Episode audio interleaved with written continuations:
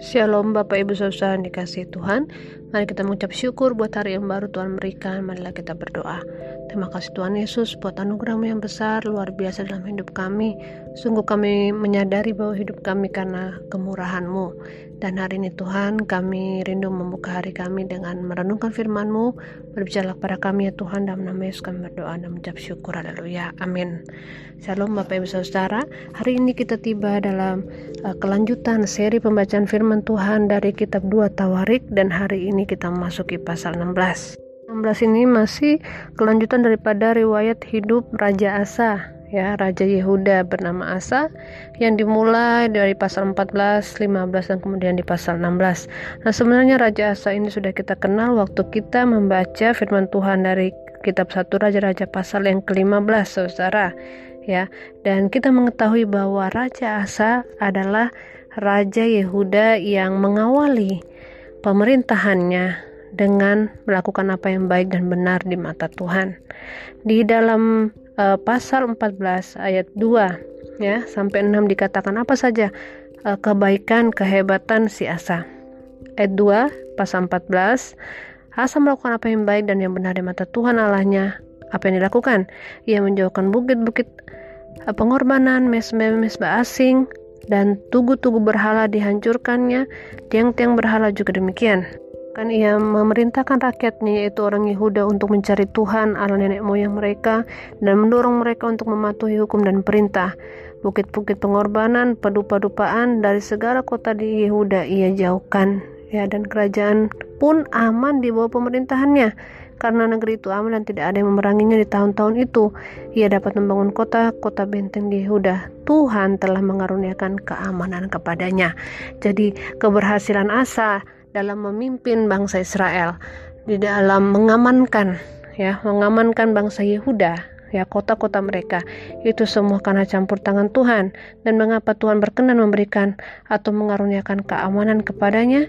Yaitu karena Ayat 2 tadi mengatakan Asa melakukan apa yang baik dan benar di mata Tuhan Allahnya. Amin. Jadi saudara, tidak ada kerugian ketika kita melakukan firman Tuhan, ketika kita melakukan apa yang benar di hadapan Tuhan. Justru hal itu akan menyenangkan hati Tuhan dan membawa membawa keuntungan bagi kita, keluarga kita, usaha usaha kita dan apa pun yang kita kerjakan. Amin, saudara. Namun Alkitab juga secara gamblang atau secara apa adanya mencatat seperti apa uh, progres hidup Asa. Dalam pasal 16 ini kita melihat seperti apa kehidupan Asa di tahun ke-36 pemerintahannya. Nah, nampaknya di tahun ke-36 pemerintahannya ia mulai menyimpang dan uh, kemudian mengandalkan pihak-pihak lain untuk memberi ia pertolongan. Ya, di pasal 16 ini dikatakan bahwa ia uh, mengalami serbuan ya daripada Baesa Raja Israel mau melawan Yehuda. Dan apa yang terjadi? Yang dilakukan Asa adalah meminta pertolongan dari Raja Aram ya yang bernama Ben Hadad supaya bisa mengusir Baesa Raja Israel. Dan betul persekutuan Asa dengan Ben Hadad Raja Aram bisa mengusir uh, Raja Israel, tentara-tentara Raja Israel.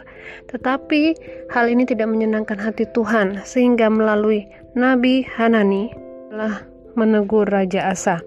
Di ayat yang ketujuh, delapan, sembilan, kita melihat ya, pada waktu itu datanglah Hanani pelihat itu kepada Asa Raja Yehuda. Katanya kepadanya, karena engkau bersandar kepada Raja Aram dan tidak bersandar kepada Tuhan Allahmu. Oleh karena itu terluputlah tentara Raja Aram dari tanganmu. Bukankah tentara orang Ethiopia dan Libya besar jumlahnya, kereta dan orang berkudanya sangat banyak? Namun Tuhan telah menyerahkan mereka ke dalam tanganmu karena engkau bersandar kepadanya. Di sini Hanani mengatakan uh, dua hal ya. Yang pertama di ayat 7 dia mengatakan kenyataan bahwa uh, Raja Asa bersandar bukan kepada Tuhan tetapi kepada Raja Aram, yaitu dalam peperangan melawan Baesa Raja Israel. Tetapi di ayat 8 Hanani mengingatkan bukankah Tuhan telah menolong Asa ketika menghadapi tentara Ethiopia dan Libya yang bahkan jumlahnya lebih besar daripada tentara Raja Israel ya Dan 8b mengatakan, Tuhan telah menyerahkan mereka dalam tanganmu karena engkau bersandar kepadanya. Jadi kunci daripada keberhasilan Asa di masa yang lalu melawan tentara Ethiopia dan Libya adalah karena Tuhan yang membela dia. Tetapi mengapa sekarang ketika ia menghadapi serbuan dari tentara Israel atau Raja Israel, ia malah bersekutu dan meminta bantuan kepada Raja Aram untuk menolong dia? Sehingga hal ini mendukakan hati Tuhan. Ayat 9 mengatakan, karena mata Tuhan menjelajah seluruh bumi untuk melimpahkan kekuatannya kepada mereka yang bersungguh hati terhadap dia. Dalam hal ini engkau telah berlaku bodoh, oleh sebab itu mulai sekarang ini engkau akan mengalami peperangan. Tadi di pasal 14 yang saya baca di awal Bapak Ibu Saudara ya, pasal 14 ayat 6, negeri itu aman, tidak ada yang memeranginya karena apa? Karena Tuhan telah mengaruniakan keamanan kepada negeri yang dipimpin oleh Asa. Tetapi di tahun ke-36 daripada pemerintahannya Asa mulai berubah setia daripada Tuhan. Ia tidak lagi bersungguh hati kepada Tuhan, sehingga ia mulai mencari jalan keluar lain ketika ada serangan atau serbuan dari Raja Israel. Ia malah bersekutu dengan Raja Aram.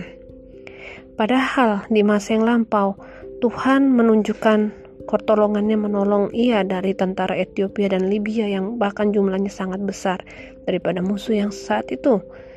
Selesai dikasih Tuhan, Allah melihat hati Asa yang telah berubah setia. Tetapi apa respon Asa ketika ditegur melalui Nabi Hanani? Ayat 10 mengatakan, maka sakit hatilah Asa karena perkataan pelihat itu, sehingga ia memasukkannya ke dalam penjara, sebab memang ia sangat marah. Bahkan apa yang dilakukan Asa, ia menganiaya juga beberapa orang dari rakyat.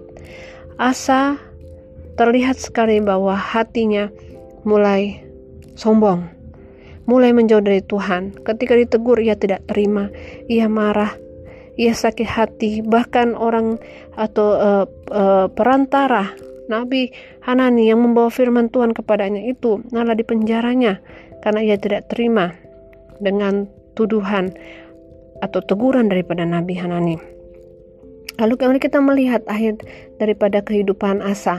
Di tahun ke-39 dari hidupnya, ayat 12, tahun ke-39 pemerintahannya, Asa menderita sakit pada kakinya yang kemudian menjadi semakin parah. Namun dalam kesakitannya itu, ia tidak mencari pertolongan Tuhan, tetapi pertolongan tabib-tabib. Ayat 13, kemudian Asa mendapat perhentian bersama-sama nenek moyangnya. Ia mati pada tahun ke-41 pemerintahannya dan dikuburkan di kuburan yang telah digali baginya di kota Daud. Jadi pada tahun ke-9 pemerintahannya ia menderita sakit di kakinya. Tahun 41 ia kemudian meninggal. Jadi kurang lebih tiga tahun ia menderita kesakitan di kakinya. Tetapi yang ia cari bukan pertolongan Tuhan tetapi pertolongan tabib-tabib. Saudara dikasih Tuhan, kehidupan Asa ini adalah sebuah realita. Yaitu bahwa Asa adalah gambaran orang yang uh, memulai dengan baik tetapi tidak mengakhiri dengan baik. Jadi saudara, bukan persoalan bagaimana kita memulai ya sebagai orang Kristen, tetapi bagaimana kita setia dalam proses uh, iman kita dan dapat mengakhiri uh, kehidupan ini dengan sesuai dengan firman Tuhan. Bersyukur kita sudah menerima Tuhan Yesus sebagai Tuhan dan Juru Selamat kita kita tahu kehendaknya oleh sebab itu setialah dalam proses kehidupan. Tetaplah lakukan firman Tuhan apa pun tantangan dan apa pun godaan dalam hidup ini saudara.